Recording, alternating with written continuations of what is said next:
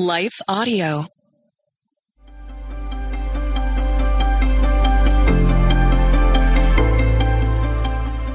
Welcome to the Crosswalk Devotional. We are delighted to have you with us. The topic for today is how to witness to others in a world like ours. The passage is taken from Mark 2:15.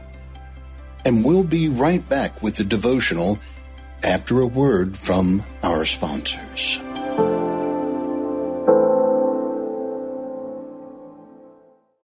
In the past decade, the Action Bible has helped millions of kids across the world better understand the stories of the Bible. Through vivid illustrations and fast paced stories, children have engaged in God's Word like never before. Now in 2024, there is a new edition, the Faith in Action Edition, with enhanced features. The Action Bible Faith in Action Edition has a new color design, 230 Bible stories, and digital resources that will help kids grow in the knowledge of God's Word. These resources include hundreds of devotionals, prayers, timelines, maps, Bible facts, teaching videos, activities, and more. Additionally, kids will learn about seven major themes of the Bible these themes include courage, faith, hope, love, service, trust, and wisdom. The Faith in Action Edition is the most complete illustrated Bible for kids. You can purchase your copy today of the Action Bible Faith in Action Edition at Sam's Club, Barnes & Noble, christianbook.com, or wherever books are sold. Hi friend, are you stressed? Maybe even worried about so many needs around you that you've forgotten you are worth taking care of too. Well, I'm Bonnie Gray, the host of Breathe, the Stress Less podcast. I want to invite you to join me as I share practical tips based on science, inspired by God's Word, to help you spark joy and restore God's peace and love to your soul. Subscribe now and go to lifeaudio.com.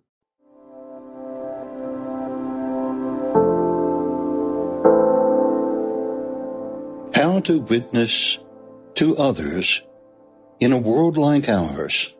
Devotional reflections from Mark 2:15 by Dr. Michael A. Milton. This is Mark 2:15.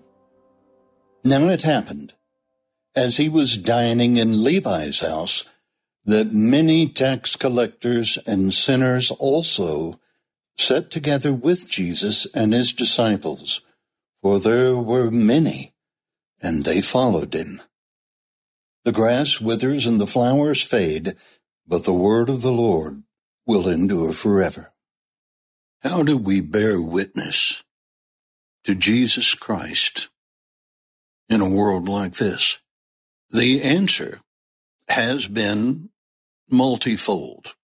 Probably there is no greater book on the subject than Niebuhr's Christ and Culture, which identifies five ways that the church responds to a godless culture. How do we bear witness to Jesus Christ in a world like ours? Our age is a secular age, as the Canadian philosopher Charles Taylor put it, and it is becoming more so. Christians are often not tolerated in a world where tolerance is a top 10 virtue. So how do we faithfully maintain our witness as believers and share the gospel with others when those others are involved in sinfulness and a lifestyle that is far from God and His Word and His way. Now there is an old saying where I come from that he had the same fleas as the dog he had lain with.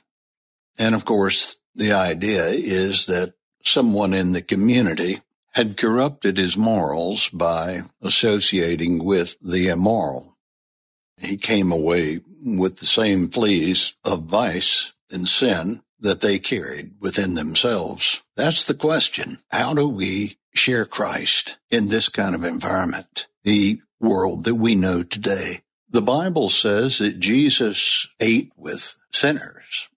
Mark 2:15 says as he reclined at table in his house many tax collectors and sinners were reclining with Jesus and his disciples for there were many who followed him. Now this became a problem for Jesus. For in the eyes of the Pharisees, they thought that his decision to associate with tax collectors and sinners was to approve their lifestyle. We must remember tax collectors in this context does not mean IRS agents. Rather, it means those who worked for the Roman government, the provincial Roman government, and who had the opportunity to take a little off the top for themselves. And they were often Jews. So they were actually sticking it to their own people, getting rich off of stealing. That's what is meant here. And Jesus decided that these are the people that he would associate with. And again, this became a problem. If you are a paragon of piety, which the Pharisees fancied themselves, and if you demand that in others to be part of the club, well, Jesus just didn't fit. And for them, his association cast a shadow on his piety and placed him in the same class with the tax collectors and the sinners. I ask again, how do you witness? How do you share Christ in a world like ours? You certainly can't do it then by retreating from the culture, nor can you do it by participating in the culture. But there is a way to follow Jesus into the often dirty, seedier side of town, be it wealthy or poor, with a mission to bear witness and with a mission to bring others with you when you walk away, to bring them to Christ and to bring Christ to them. Well, first of all, I would say in answer to the question, how do we bear witness to those caught up in sin? That we, like Jesus, are with them, but we are not of them. Jesus did not participate with them in their stealing, in the other sins that were notorious with these various groups of people. He was with them, but he was not of them. Now he was with them in the common things of humanity, eating and drinking, having supper, gathering together as a community. He did not retreat from the world. In fact, the Bible says in Mark 2:17, those who are well have no need of a physician, but those who are sick. I came not to call the righteous, but sinners.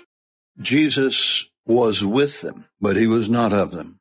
Secondly, Jesus was with them and he was for them. Now, this is very interesting because the Pharisees' piety was such that it excluded others in humanity. Their piety was something they had earned, something they had built, something they had cultivated, and others, lesser men and women, simply couldn't be part of their club. And they were not for those others. They were not using piety as a way to reach others, but using piety as a way to build walls between people. Not so with Jesus. For such piety was merely whitewashed tombs. Jesus was with them and he was for them. In fact, some of his disciples, Matthew for one, came from tax collectors and sinners, and there were others. All of the disciples came out of some sort of quagmire of sinful behavior, doubt, unbelief, or despair. The Bible says that God sent his only begotten Son into the world to save because the world is already condemned. God is for us. And if we live a religious life that excludes other human beings and is unconcerned for the plight of others, we can be absolutely certain that it is not a Christian life that we are leading. We must be for others, and that will motivate us to go. Christianity is essentially a mission. It was a mission of God to send his only begotten Son. It is the mission of God to continually send his Holy Spirit into our lives to reach us. And it is the very definition of Christianity to have a concern for others, for the souls of others, and for the lives of others. How are you doing that? And finally, we can be with them for him, for Jesus. We are with the tax collectors and sinners in our day, maybe in our family, maybe in our own home. We are for them and we are with them because of him, because he reached across the divide and came into our lives. We've got to ask ourselves, who are we in the story? Are we observers? Are we the pious Pharisees who refuse to be tainted by the sins of men and women in the world? Or are we the tax collectors and sinners at the table? The answer is self-evident. Christ saved me. He moved through the thick brush and debris of human frailty and outright disobedience to reach me with a word. Turn to me.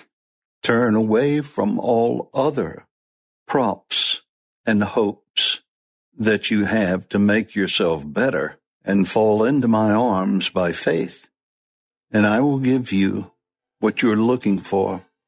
In fact, I will give you a life so abundant it will transform your life and transform your wants and your desires, your decisions, the way that you fill up your time.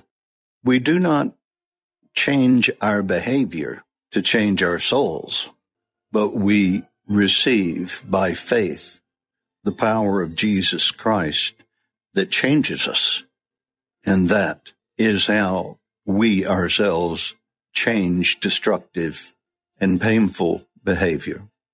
So we are with them, but we're not of them. We're with them because we're for them and we're with them because we are for him. In fact, we are from him. We are those who have been transformed, reaching out to those like us. I trust and pray that this will be a blessing to you as you recognize God has called you, not to isolation, to bear witness is a call to be with others and let your light shine, not as a pompous and prideful person of piety, but as a sinner saved by grace. In the name of the Father and the Son and the Holy Spirit. Amen.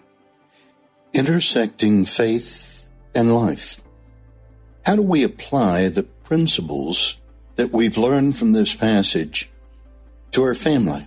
And friends, to our co-workers? How do we witness to others in a world like ours? The answer is as personal as how Jesus Christ ministered to us. A prayer. Lord of the harvest, you who came to us while we were still in sin, and became sin so that we might become your children. Give us your love and mercy and an expression of the grace we have received to share that grace in your name with others. In Christ's name, I pray. Amen.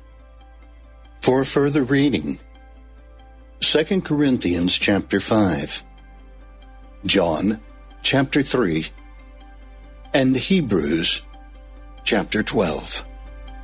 I mentioned a book that you might be interested in, Christ and Culture by Richard Niebuhr.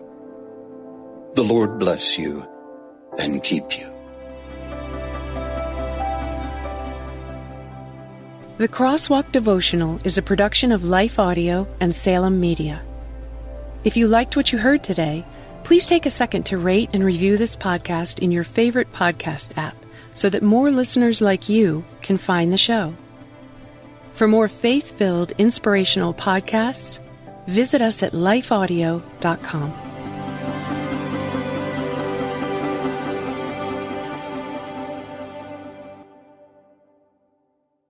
Hello, my name is Adam Comer. And I'm Ryan Chittister. And we're the host of Life After Addiction podcast. If you or someone you love struggles with addiction, check us out, Life After Addiction podcast, and you can subscribe at lifeaudio.com.